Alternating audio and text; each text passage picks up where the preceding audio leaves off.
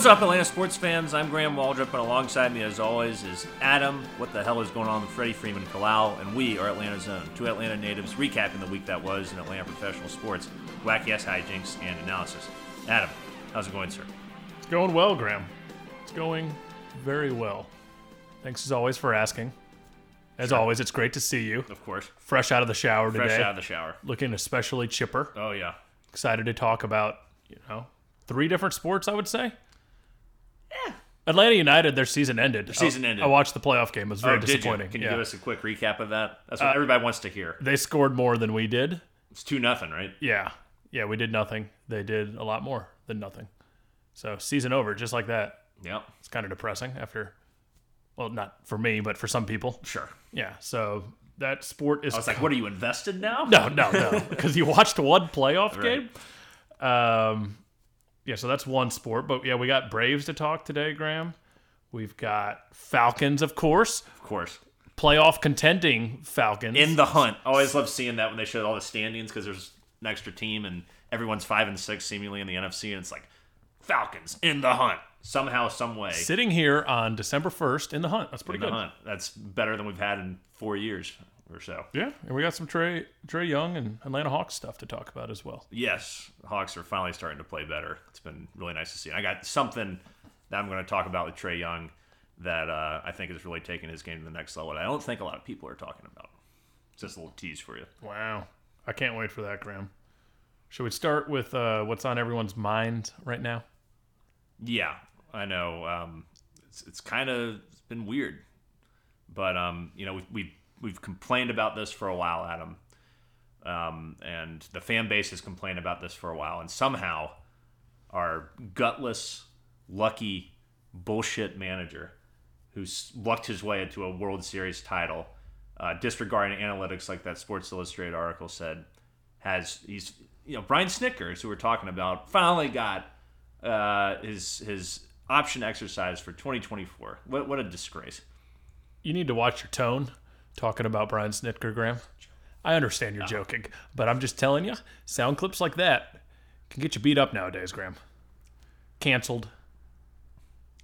I love Brian. We all love Brian Snitker for Christ's sake. I was trying to do a bit. You ruined the bit, but that's fine. Yes, Brian I- I- Snitker. that- you can't even bit like that. oh, you can't bit like that Because I could so easily see you reverting to that kind of talk. No, the thing is, is the man has become a better manager, and I don't know how Will Smith got better, but he stuck with him and it worked out. But he's become a better manager. You can you can honestly say he outmanaged Dave Roberts in, in the NLCS, um, and I'd say he outmanaged uh, everyone else he, he managed against, and, and particularly everybody was all over Craig Counsell saying he's the best manager since sliced bread. Craig Counsell didn't uh, go with his big horse to try and force a game five. I mean that was a big thing in, in the NLDS. So here's my question, Graham. Yeah. Two part question. One to play into your bit. Is that an actual thing people are upset about on the Twitter? No, I haven't seen anything like Okay, that. I that's was good. that's part of the joke. of this sarcasm. Got it. Got it. Um, good joke. and uh, point uh, B that I have to say here is I'm surprised that Snitker would want to be extended this far. I don't know. I just like uh, You think you want to write off in the there was a part of me that would not have been surprised. I mean, I guess once you toil in the minors for what like 40 plus years, Right. you're probably not going to quit the majors once you get there, but I don't know. You get paid, you get your championship. Like it's got to be tough to like just start over again next year with the grind, you know? Maybe, but I also think it becomes not- 66. Not, necessarily easier, but I think he's excited about this. He's got to be excited about this core. I mean, hell, they won the World Series without Acuna in the playoffs, or you know, the majority of the season. So, I mean, he's thinking about all the things that we can do to try to establish this as a real championship dynasty. Not saying it's going to happen, but that's got to be in the back of his mind. He, you know, if I'm him, I, I want to surpass Bobby Cox as the greatest manager ever. I want to get at least one more ring. Yeah, and that's really probably all it would take. He's not going to catch up to him in division titles or wins or anything like that. Yeah. But um, yeah, second World Series and your name's on top of that list for sure. Oh yeah, no doubt. So yeah, good, good, good for Snit. yeah. Happy to see it. Uh, can't say it's the extension that I've been holding my breath for. No. Particularly, we're still under contract for two more years. And that extension, of course, is Guillermo Heredia. Yeah, that was the one that everybody's been freaking out about. It's been really tough just thinking every day, are we going to have those plastic swords in the dugout or not? And the energy and the big, oh, the chop thing that they do. You Yeah. know, I'm, I'm doing it, but no one can see me. You guys know if you watch the damn Braves playoffs this year, that little chop they were doing that replaced Mix It Up. Yeah, Heredia's back. $1 million deal, avoids arbitration. Perfectly fine depth piece and great for team chemistry. yeah, certainly a part of that chemistry, which, in all honesty, was like, you know, what got us the World Series was the team chemistry, and you know, it wasn't necessarily the most talented roster on paper, but the uh, the parts combined, Graham, made a great whole. Right, and he was instrumental in building that chemistry, apparently, especially after Pablo Sandoval was traded. So good for Heredia. Um, all right, there's also Kirby Yates, who we'll talk about. Then we'll actually get into the serious discussion that um, that we keep bullshitting around. Uh, Kirby Yates signed by the Braves. If you don't know, Kirby Yates is or was he did lead lead the uh, majors in saves in 2019 with 41 um, and also had a very good year in 2018. Came back down to earth a little in 2020, and then, unfortunately for him, he had to have Tommy John surgery, sat out the entirety of the 2021 season. But the Braves have signed him to, I think, a two-year deal, two or three-year deal worth like eight million. Yeah, classic Anthopoulos deal though. Yeah. So he's he's coming off uh, his second career Tommy John now. Um, remember last year we were about to sign him until the physical came in. They didn't like what they saw from the elbow. Fortunately, we did not sign him. And then the Blue Jays got screwed by signing him, and Right. he was out in spring training. Paid him five million dollars to sit on the bench. So because he's still going to be recovering in spring training, we're going to take him slow. And um, the first year, it's only like one million guaranteed, and then it jumps to like six or some, something in the second year. So pr- pretty smart move where you, you would assume in the, the second year he'll be fully healthy. Anything that can be done to lengthen the bullpen is important, um, particularly when we know how volatile it can be. I mean, you think about Minter, you know, the roller coaster career he's had. Um, Matzek, the same way. Uh, Will Smith was even, you know, very up and down, even though I know he, he finished strong. Luke Jackson has been either, you know, you know, this year was definitely the best year of his career, but three of the six seasons he was a below replacement reliever. So who the hell knows what's going to happen in that bullpen? So very smart to get a guy who, even though he's coming off his second Tommy John surgery, unfortunately, has a, a you know a bit of a proven track record, and hopefully can bounce back and um, provide the Braves with, with depth and hopefully a high quality, uh, high leverage arm at the back of the bullpen. Um, they have said that he's not going to be ready for spring training or the start of the season, so we might not see him till May or June. Still, um, it's it's nice to have him in tow as uh, as potential really good really good reliever for us. Also brought back your boy Darren O'Day. I did see that minor league deal. Yeah. So just trying to add that veteran depth. Yeah, you can't have enough pitching, in particular. You cannot have enough bullpen pitching, as we saw in, uh, especially you know the entirety of this year, but particularly in the postseason, how how important it was to have great relief pitching. So, um, the more relievers, the better. Pile them on in. Um, all right, last thing we'll talk about before Freddie Freeman. Um, there was the decision, right? What, what's it called? Arbitration. You either have to tender or non-tender people um, people that are on your 40 man roster. Almost everybody of note, actually, yes, everybody of note was was tendered uh, a deal. I would say Adam Duvall, Tyler Matzek, Max Fried, Dansby Swanson. Uh, the list goes on. Now there could be some arbitration hearings in terms of how much they're going to get paid, but at least they were tendered a deal. Now it's on the players to decide, uh, you know, what happens, and then if they want more money, they go to arbitration hearing. Uh, notable person, notable people, I guess, who were not given uh, were not tendered a deal. Johan Camargo, gone, and so is uh, the guy who we thought was going to be a big boost for our bullpen and was for a little bit, and uh, Richard Rodriguez. He's gone. Oh, you mean the guy who you thought should have been our closer Yeah. after a couple good games? Well, no, it's like a couple. It's like He, was huge for like a month. yeah, for like a month. After the first month, I was like, yeah, throw him in there. You're But- a sabermetrics guy though, Graham. You you, you just got to look at the peripherals. A guy throwing one very hittable fastball. That's not sustainable. No, Yeah. but I mean, you kept thinking that, but he kept, you know, producing quality innings, and then he just, especially in September, last three weeks in September, he was just pathetic. Yeah, it's pretty wild the the drop off, and like he's. I, I wouldn't have hated seeing him come back, but I guess he had like a 17 ERA or something ridiculous like that down the stretch. Yeah. So it's like eh, we've we've seen enough of him. But with him gone, um, Sean Newcomb was tendered a contract. So I mean, eh, he could be cut in spring training still. sure if he will be. But it's like that, that's crazy. He's still hanging on. I don't understand. You would think he would want a fresh start at this point. yeah, I've seen enough of him to last a lifetime. Um, but all Maybe, right, maybe this is Luke Jackson year though, Graham. it could be his Luke Jackson bounce back here. You never know. He's still a relatively young guy. And then Camargo, of course, was expendable because we also re-signed um, Arcia to a two-year deal. Right, I saw that. So he'll be our kind of backup utility middle infielder, and you know I guess it's a bit of insurance as well because Dansby will not be under contract next year. So if for some reason we can't come to a deal with Dansby, Arcia is a little bit of insurance at least. I guess, as a guy who, yeah, I mean, he's not what you want, but No. you know he's a guy who's been a major league starter Sure. with the Brewers. Um, Adam, let's talk about Freddie Freeman. You want to talk about Freddie first or, or Zuna? Let's talk about Freddie. Okay. We'll get to Ozuna. I guess they can kind of intermingle because I think they kind of affect each other at this point. But Freddie, still a free agent.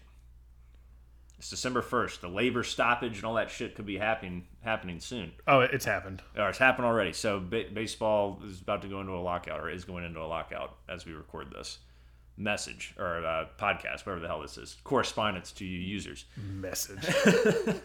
episode, what have you. Um, so, still a free agent. Guys like Jon Morosi, Jon Heyman have been saying Freddie's looking for six years, 180 million, around there. That's what they're hearing. The Braves are not giving him that. Now, I kind of want to explore why that is, some level of depth that we're capable of. Doesn't have to be too in depth, but just let's look, try to look at it from all sides. Let's talk about what we think. Let's just get into this. well, first of all, Graham, so you said Jon Heyman said this, and he said, what, six years, 180 million? Something like that. As we've learned on this podcast, this message, as you like to call it, Graham, just because a baseball and a reporter says that doesn't mean anything. When has anything that Anthopoulos has ever been doing behind the scenes ever gotten released? Lips are tight around the Atlanta Braves organization. Sure. Oh, I, I, kept I kept thinking you wanted to. cut No, no. I mean, yeah, it- it- yes, and that's just going off what that guy is saying. It doesn't, and you know, he's a reporter who knows if he's right or wrong. But I'm just saying, if if, if let's just say in a hypothetical world, yeah. that's what the deal is. Okay. All right, you want to start there. Let's start there, and then we can say Why would we be hesitant to give a 32 year old first baseman a six year contract? Yeah. So here's some of the things I would like to say around that. I would say, in terms of the guys who have blown up, your Miguel Cabreras, and blown up, I mean a bad way, Prince Fielder, um, Albert Pujols. You know, these are guys that all had weight problems, injury problems, um, and they were they were starting to deteriorate or or decline in their play, particularly Pujols uh, when he signed his deal. Still had a couple of good productive years with the Angels, but it's nothing like with St. Louis. Freddie has not tapered off at all. He's healthy. He's in the best shape of his life, um, and he's still at the peak of his powers. So to me, I think it's worth it, particularly with all the revenue that we accrued during this this season and the playoffs, um, to say, you know what, we're probably playing or paying for three to four still really good years from Freddie, and then maybe two subpar years. But that's how I'm looking at it. And I, I'm obviously very biased, but I think you cannot doubt Freddie Freeman at this stage of his career. Six years is a while, but it's not like ten years. It's not like saying playing really, you know, have three age 40 plus seasons or anything like that. And he has, he shows no decline in his play.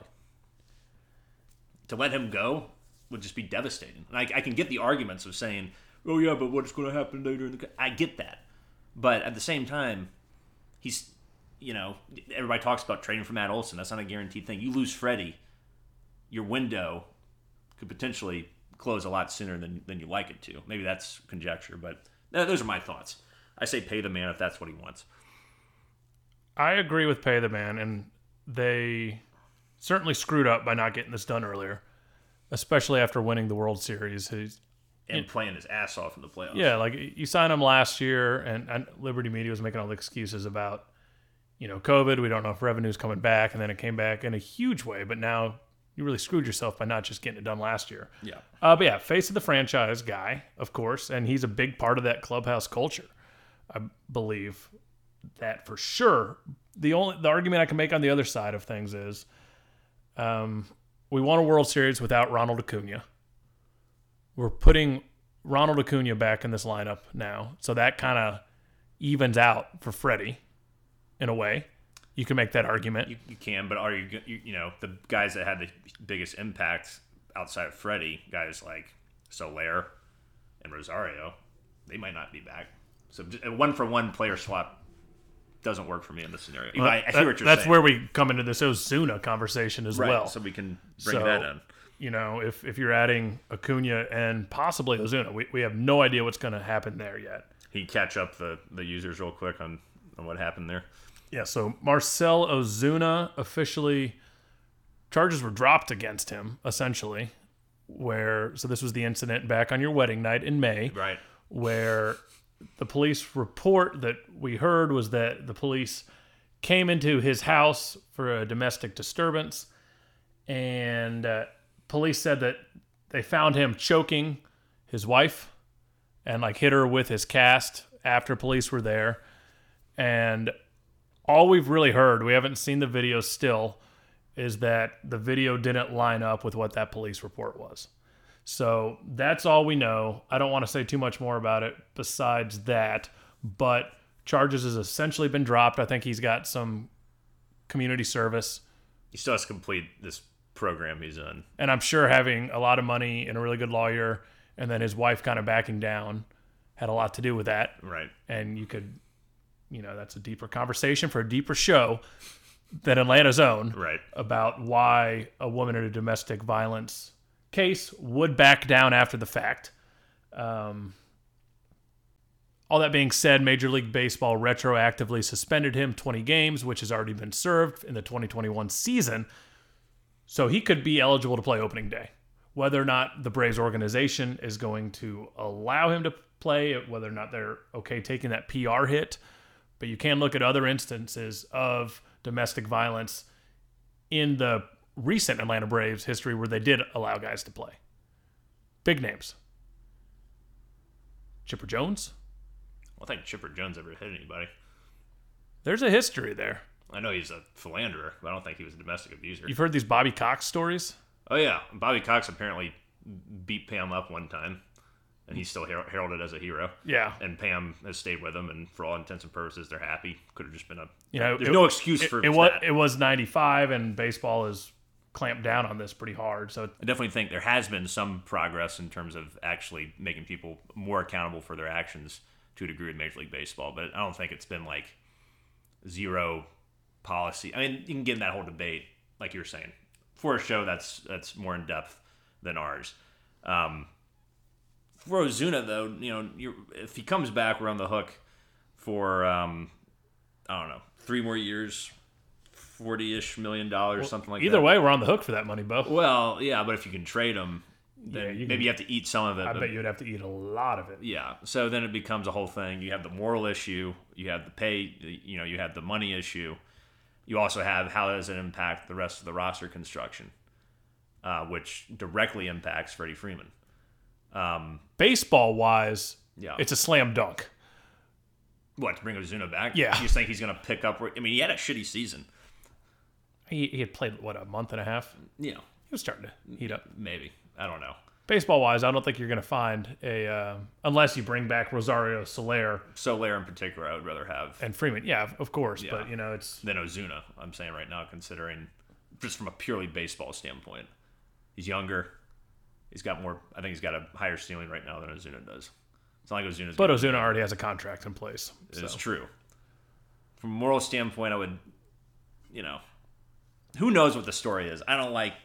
I don't like shit like that. No one does, and I don't know. I just feel icky the whole time. Yeah, if I- he was on the team. I certainly lean against it morally. Um, you know, if, if if you get to the point of a domestic disturbance, something's going on. especially when it's happened multiple Multiple times. times, I mean, like you could say with Bobby, there was only that one reported incident, but even still, you can't justify that. It's still Yeah, horrible. I understand the argument of well, charges were dropped.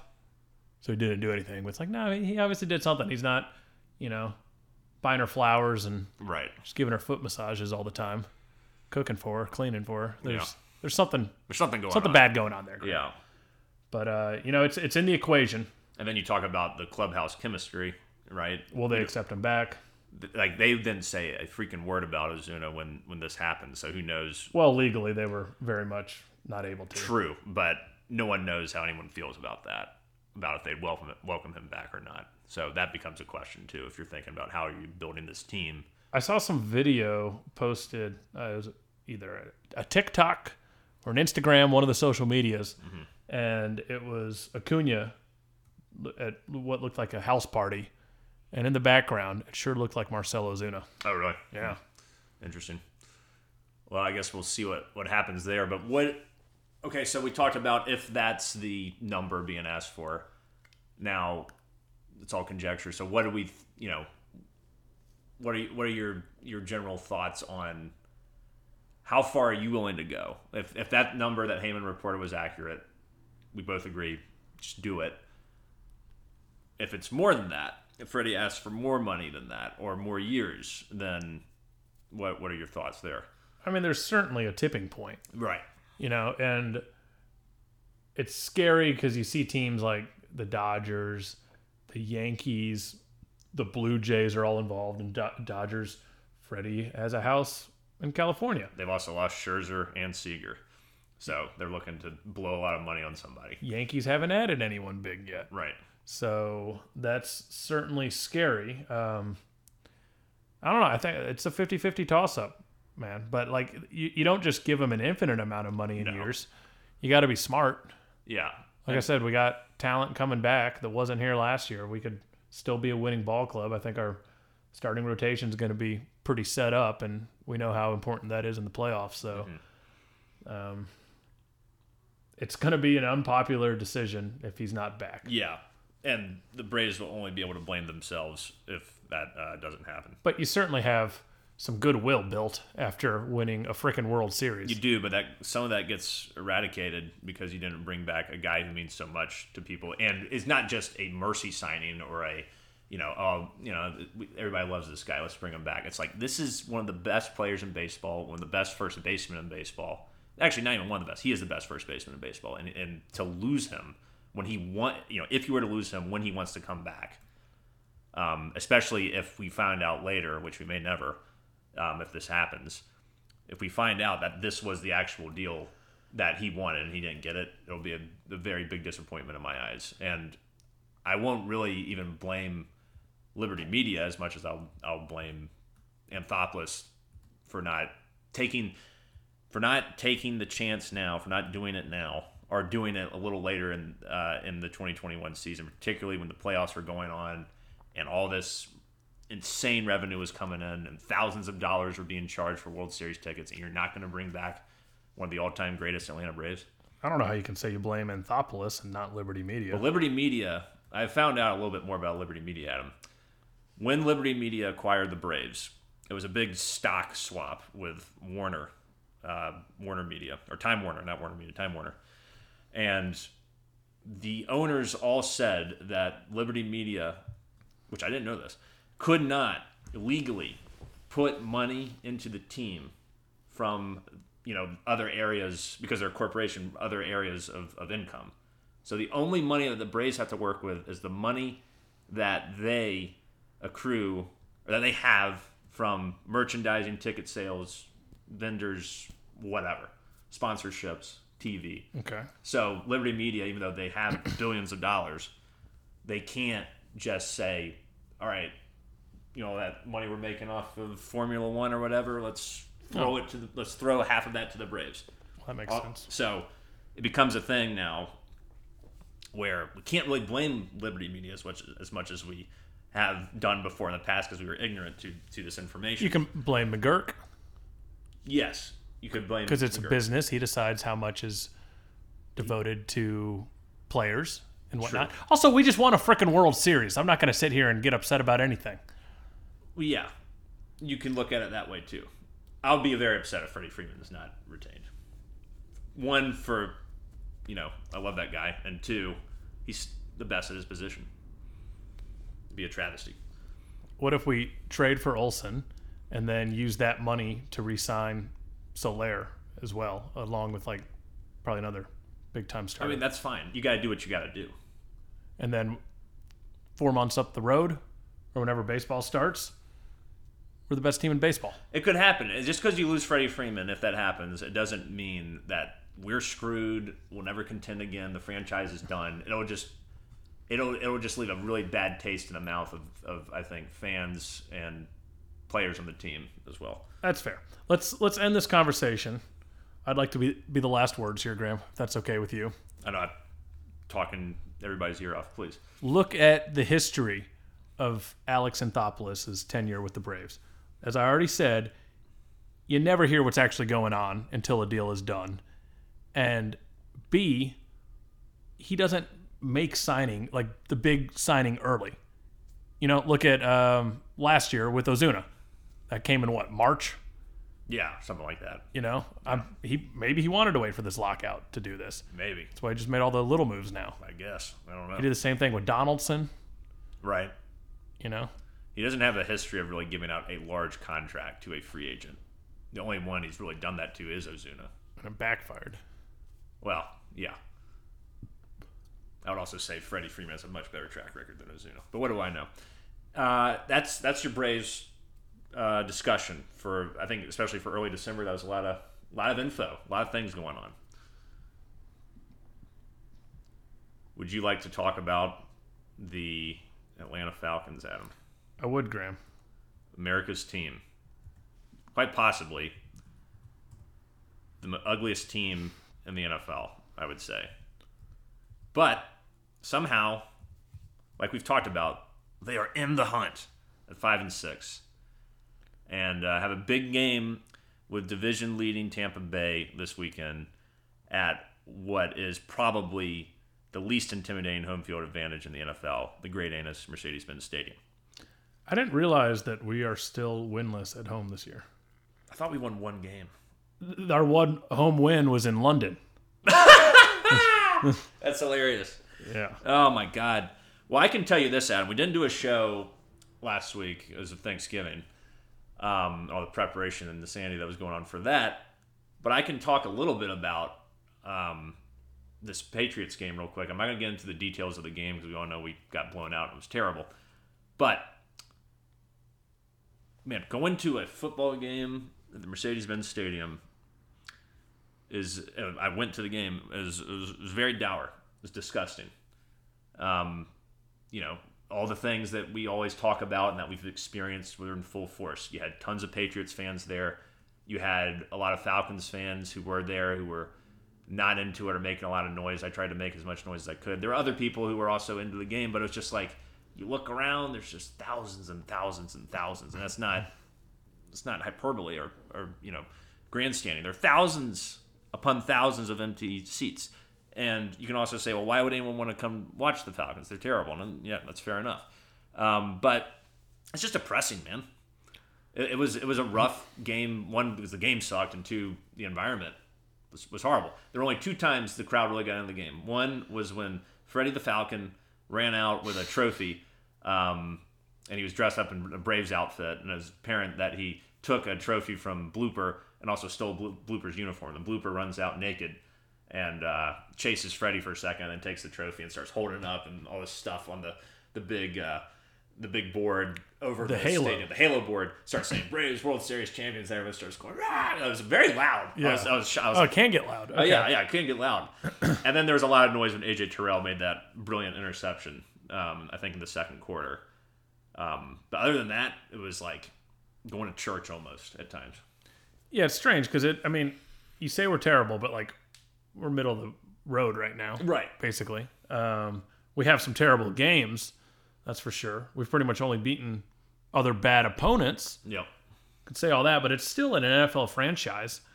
And uh, you know, you look at a lot of bad teams in the NFL, and they get decent crowds there. Right. Jacksonville was surprisingly loud at times. It was, and they only won like two games. Yeah. And, and they kept cutting the crowd. And I feel like they're they're they're passionate. maybe they found some shots of you know the stadium where there were a lot of people there uh, when they were showing the crowd, but the crowd was in the game. But You Jacksonville, like they have nothing else, sure.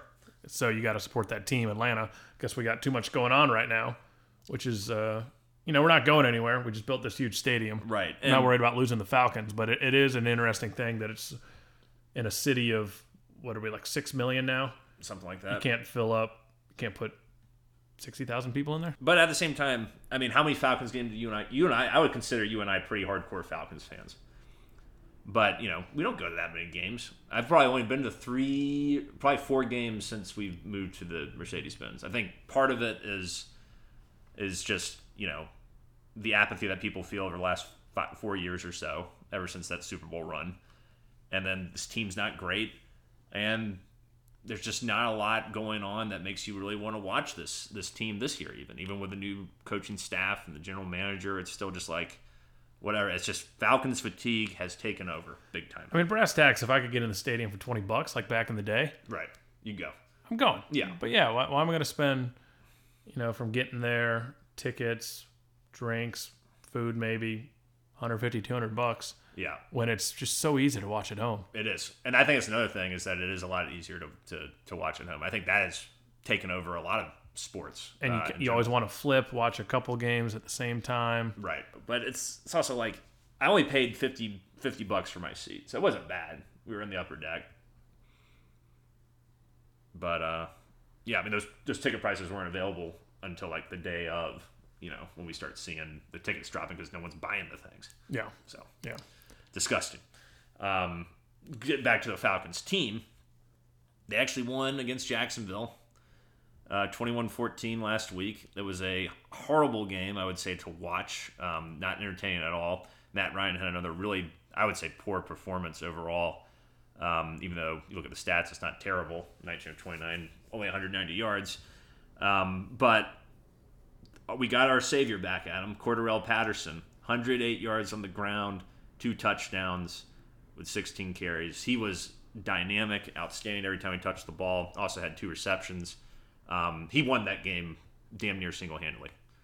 I mean, he, he is our offense right now. He's our only playmaker, basically. Pitts is there. I don't, but it's like, I think it's just so easy to scheme against Pitts right now Yeah. that with Ridley being out, and, you know, we saw a little bit from Gage this last week as well, which was good to see. Yeah, Gage should have a decent game, but it was um, Pat Patterson's that man though. I mean, it's you know, it's not a coincidence that we didn't score the last what we had three points in the last two weeks, and Patterson was out for most of that time. Yeah, and and Mike Davis is just awful. Right. He, he is really. I mean, I don't know what the deal is with, with him. He's. I guess he's just. I think it's a combination of he's not great and the offensive line in terms of blocking isn't great, but somehow Jacksonville has They got good, run pretty defense. good run yeah. defense. I think they're top ten in run defense. And apparently Arthur Smith really sat the guys down this week and was like, "You got to figure out how to run the fucking ball. He just tired bo- of this shit." bowed them up. Yeah. Yeah. No, I think I think there really has been some improvement from the offensive line. And then in this game, after I think it was at some point in the first quarter, they subbed out Matt Hennessy, the center, and put in Drew Dalman, who was the third round draft pick this year, I think. Um, he's played sparingly, and holes started opening up. So that's very promising. I'd like to see him start more because yeah, you started to notice, uh, particularly in the second quarter and on. It was like, oh, okay. And it, it wasn't just Patterson breaking some runs. Wayne Gallman had a couple runs. Mike Davis averaged maybe four. Uh, he only had that- 16 yards on five carries. Eh, he had one decent run. He had six. His longest run of the day was six yards. yeah, I was like, oh, that's pretty good. Yeah, that's good for him. Yeah. Um, but yeah, it was crazy looking at this offense. Even though the passing game wasn't great, looking at the offense when Patterson is not on the field, like in that Patriots game, every single yard we got, and we had a couple of decent drives where we had some. It felt like momentum was starting to shift a little bit to the Falcons, and then it just never did. It always peter out. Um, but you just saw how much we miss Patterson. I mean, he he is that dude. He he, he just he, he took over this game against these two horrible teams. He made it happen and looked just stunning. And he wasn't even 100. percent He's probably 70 or 80 percent, and, still has a hell of a game. Um, was very. He, I mean, he was the reason to watch watch that game for sure.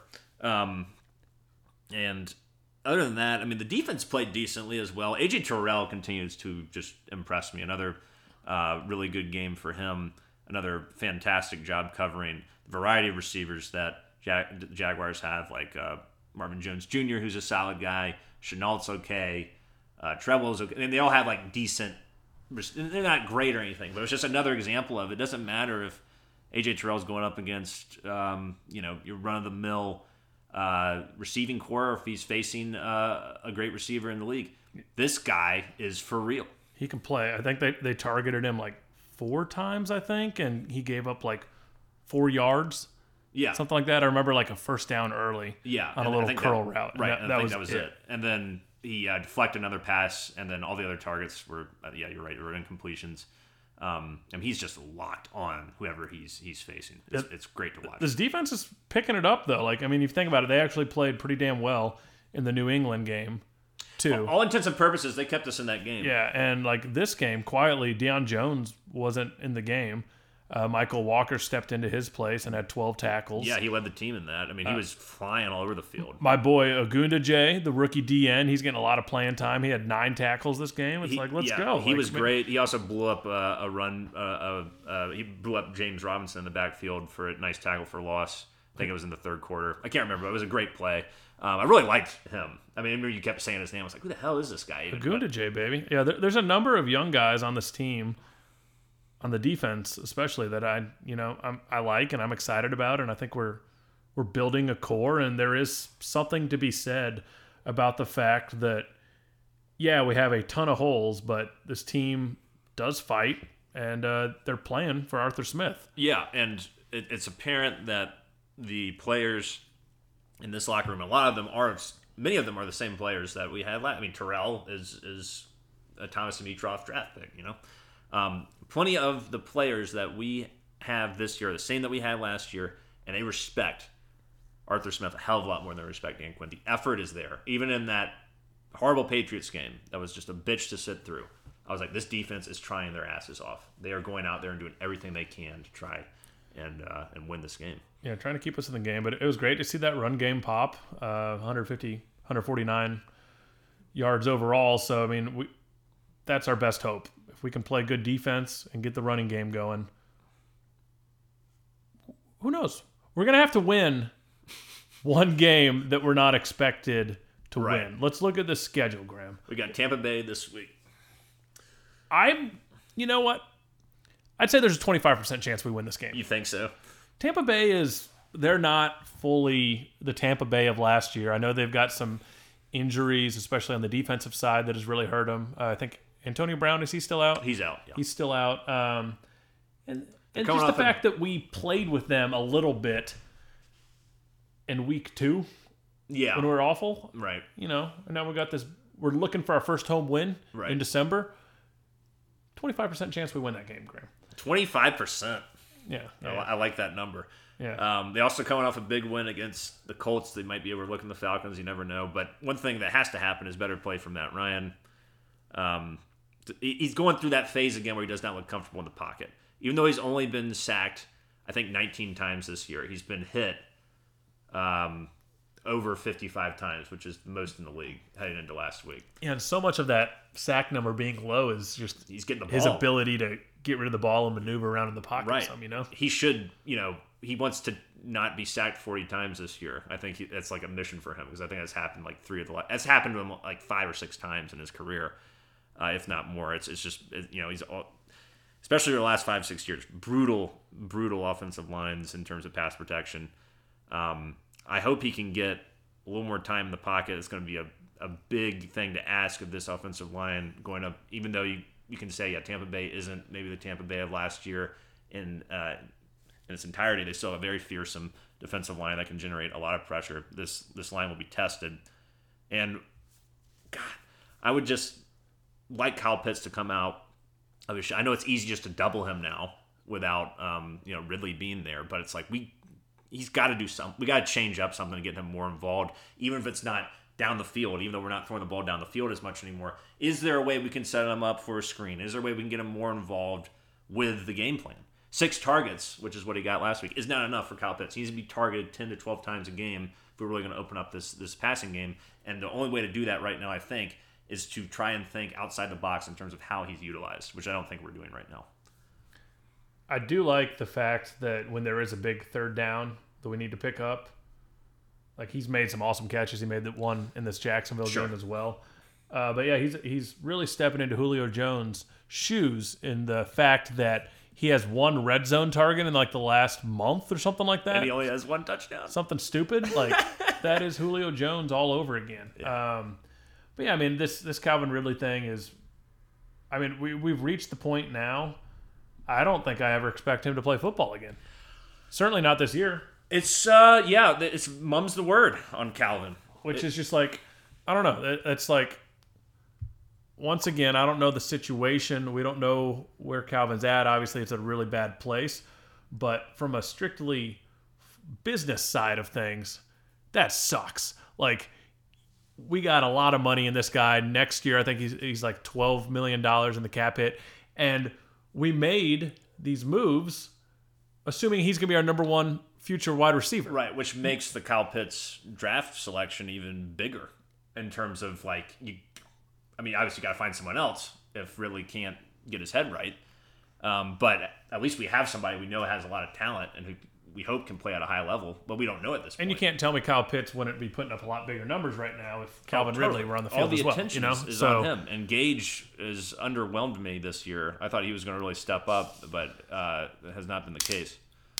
but it all trickles downhill. It's like if Gage, he should not be a number one wide receiver, and that's what he is right now. So Right. the defense is going to focus on him a lot more than if you had Ridley out there, and it's just it's a mess. It's it's tough to have a decent um, passing game losing your, you know, now Julio and Calvin. So. Yeah, I mean, I hope he gets right, but yeah, I, I, like you said, I don't know what the heck's going on. No one said anything. Um, it seems like he's just out indefinitely. Every time Arthur Smith's asked about him press, pressers, he says, eh.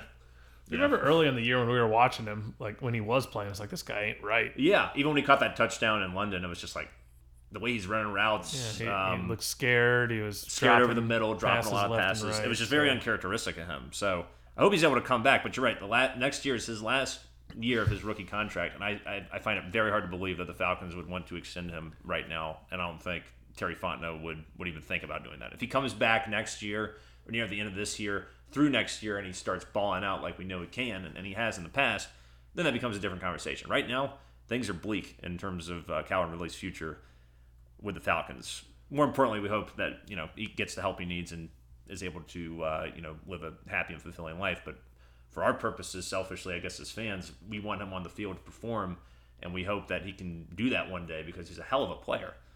And uh, yeah, we hope he comes back. back to the schedule, Graham. So we Yeah. got Tampa Bay, twenty five percent chance of us winning. Um, but then there's three games I think we should absolutely win. Big disappointment if we don't. At Carolina, week 14 mm-hmm. versus Detroit, Should week sixteen, and versus the Saints, So it's three more games. week eighteen. So that that should be at least three wins in my eyes, and then you need to hopefully win one against either Tampa Bay, at San Francisco, and let's just rule out winning at the Buffalo Bills on January second. That ain't gonna happen. So you need to sneak a surprise win out of the the Bucs or the 49ers Right. to have a chance. And who knows, you know. I mean, I imagine if we got into the playoffs, we just get our butts kicked. But it would be fun to go back to the playoffs. It'd be, I think, it'd be a good building block for uh, Arthur Smith and his staff. And also, if you somehow got this bunch to the playoffs with how inconsistent and maddening it's been all over the field, even though I know the defense at least is getting better and Cordell Patterson has been, you know, just a blessing. Uh, it would be an unbelievable accomplishment to do that, even with the extra spot. How good is that win that we got over the Dolphins looking now? Uh, Dolphins. The won Dolphins are kicking ass. Yeah. They won four in a row. They Yeah. figured something out since they played us. So we got, but th- there's still like the disappointing losses. Um, Washington football team that was the worst to me. Carolina that was really brutal, but that was the game where Ridley opted out like an hour before the game. Yeah. Besides that, I mean, th- those are the only two games we really should have won. So, all in all, Graham, I'm happy with where we're at. Yeah, I mean, like we said, we wanted improvement. We know that's been frustrating for um, um, uh, many reasons, and that these games aren't really that fun to watch. But we are we are seeing. I think Arthur Smith coach decently enough, and uh, we're seeing progression from some guys. I, I mean AJ Terrell, like we I mean we've beaten his name in the ground, but some the stat. I mean he was fine last year, but the, the staff has awakened something in him. We, we always profiled to be a, a really good player, but I mean I am just blown away by his by his coverage ability. And Ogundeji, um, you know, he's still got Grady Jarrett doing well out there. Uh, Mykal Walker. Uh, it's, it's fantastic, especially when I heard we lost Deion Jones coming into this game. I was very concerned because James Robinson's a, a pretty damn good running back for Jacksonville. We didn't miss him at all uh, last week. I'm not to say we won't miss him later, but at least for one game we didn't miss him, and that that, that showed good coaching to me and good play by by particularly Walker. Also, the the rookie uh, cornerback Darren Hall, he's been Yeah. getting a lot more playing time He's recently. solid. yeah, he the boy can tackle. Like, yeah, Um, so yeah, I mean, it's great that they're getting this playing time and you know, kind of seeing what a playoff push looks like at least. right. So uh, yeah, we'll see. Yep. All right, Adam. It's time to take a little break with a word from our friends from DraftKings. Football fans, I'm sure we all love an action-packed, high-scoring NFL game. But with the latest no-brainer from DraftKings Sportsbook, an official sports betting partner of the NFL, you'll be a winner once a single point scored. New customers who bet just $1 on any team to score can win $100 in free bets. It's that simple. So, guys, if Sportsbook isn't available in your state yet, you can still get in on the NFL action. Everyone can still play for huge cash prizes all season long with daily fantasy sports contests from DraftKings. If NFL isn't your, your thing, they got NBA, MMA, golf, esports, anything you can think of that resembles a sport is available to play on DraftKings and have fun with. DraftKings is giving all new customers a free shot at millions of dollars in total prizes with their first deposit. So, Graham, here's what you got to do. Download the DraftKings Sportsbook app now. Use the promo code TPPN. Bet $1 on any team to score and win $100 in free bets. If they score, you score. With promo code TPPN this week at DraftKings Sportsbook, an official sports betting part of the NFL. Must be 21 and older. New Jersey, Indiana, or Pennsylvania only. New customers only. Minimum $5 deposit, $1 wager required. One per customer. Restrictions apply. See DraftKings.com slash sportsbook for details. Gambling problem? Question mark. Call 1-800-GAMBLER. All right, Adam, let's talk some Atlanta Hawks. America's team. Every all Atlanta sports teams are America's team. The Braves were definitely America's team during the World Series. Falcons are America's team for no reason, and uh, the Hawks. People, I think people like the Hawks unless you're a Knicks fan. Yeah, I mean, after after our run last year, uh, we perked a lot of people up. Yeah, no doubt. Hawks are playing a lot better, Adam. We're on a big winning streak that finally came to an end, unfortunately, against the Knicks. Uh, 99-90 loss. As we're recording this, we're currently playing the Pacers. Um, team looks a lot better. Unfortunately, there has been some bump, literal bumps and bruises along the way. We have lost Bogey, and we have lost Reddish. I think Bogey's going to be out for uh, a good long while. Seems like he's going to be reevaluated another two weeks and uh, not sure what the status is on how long Reddish is going to be out. Those are two big losses. Uh, on top of the loss, of course, of DeAndre Hunter, who's got another five or six weeks before. The always injured DeAndre Hunter. it's it's crazy, man. Uh, once again, Kevin Huerter's going to have to going to have to step up, but I, I am still very encouraged by what I'm seeing from the Hawks, particularly Adam uh, Trae Young is doing th- something that he's expanding his game, and it's not from the defensive side yet, but offensively, really expanding his game. I was watching the the game against Memphis where we crushed them. It was like we were up like 96-56 and at this point in the game. But we beat them by like 33 points. Absolutely slaughtered them. It was great. The whole the whole game was just offensive domination from the Hawks. Good good defense as well. But I saw, you know, there's a couple plays Trae was going down the court and, you know, we all know how great he is at the lob, at the floater. He's always keeping uh, uh, defenses off balance with that. But the thing that really blew my mind was he was doing things uh, where he was taking shots from the mid range. You know, he's either taking those huge threes or he's driving the hole. There's really no in between with him. Seemingly, he's not he's not a guy known for his mid range jumper, but he was doing things, faking guys out. It was like two or three plays consecutively where he scored, uh, where he was doing this. You know, he was faking out guys, pump faking, and then pulling back and taking these little fadeaway mid range jumpers. and creating a shot like that. And I was like, damn, I've never really seen this from Trae. And I was like, it seems like he's been doing stuff like that a little more recently this year. Um, and here's a really great stat that sort of explains what's going on here. Or not really explains why he's doing this, but showing that he has expanded his offensive game. So apparently Trae is taking a career high 17% of his shots from the long mid range, and he's making them at a 53% clip, which is fantastic um, to be making at mid mid range jumpers 53% of the time. Trae's also shooting about 49% from the field in general and shooting 41% from three point range, which is the best he's Wow. ever done. Yeah. So I think he's becoming an even more complete offensive player and even a, a bigger problem for NBA defenses to have to contain because now he's getting more accurate from three. He's expanding his mid range game and he can still do all the things that he could do before. Well, and I guess he really needed to evolve into this um, sort of mid-range shooter that you're talking about here, because his, you know, with the new rules that are in place that have, you know, they've kind of changed how they're calling fouls on him and whatnot. Right. So he's gone from the past two years, in 2019, 2020, he was taking 9.3 free throws a game.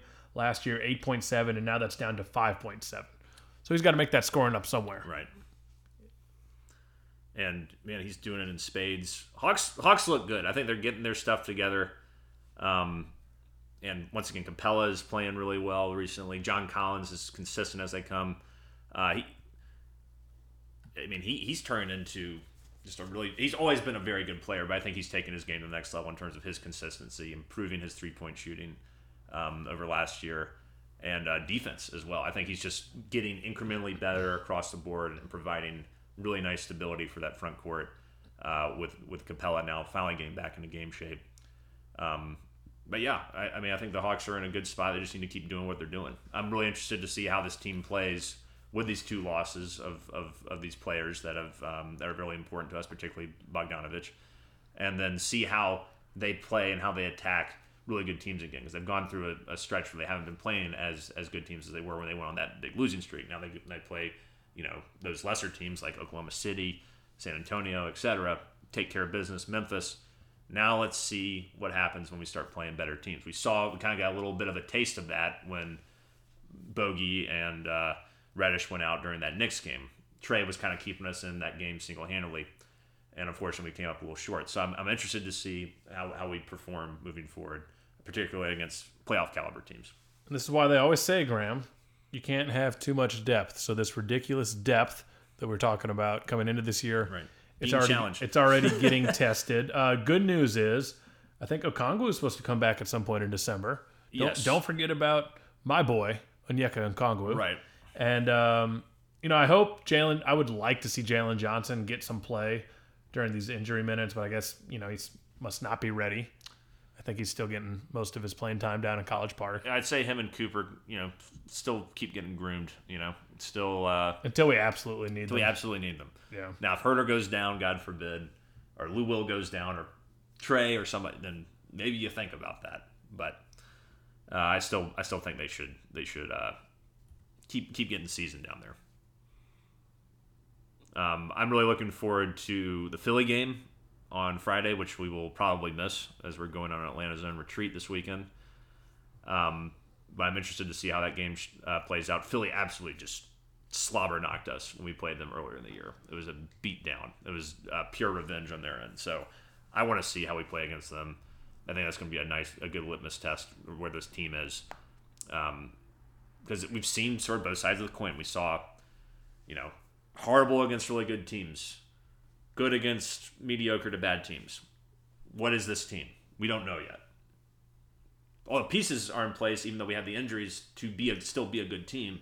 But we got to see that um, really come out in the court against quality teams, like I've been saying. Well, Adam, I think that uh, wraps this episode of Atlanta's Own up. Unless you got anything else you want to say to the to the users, I think I'm uh, fresh out of things to say, Graham. impossible. We we covered it all.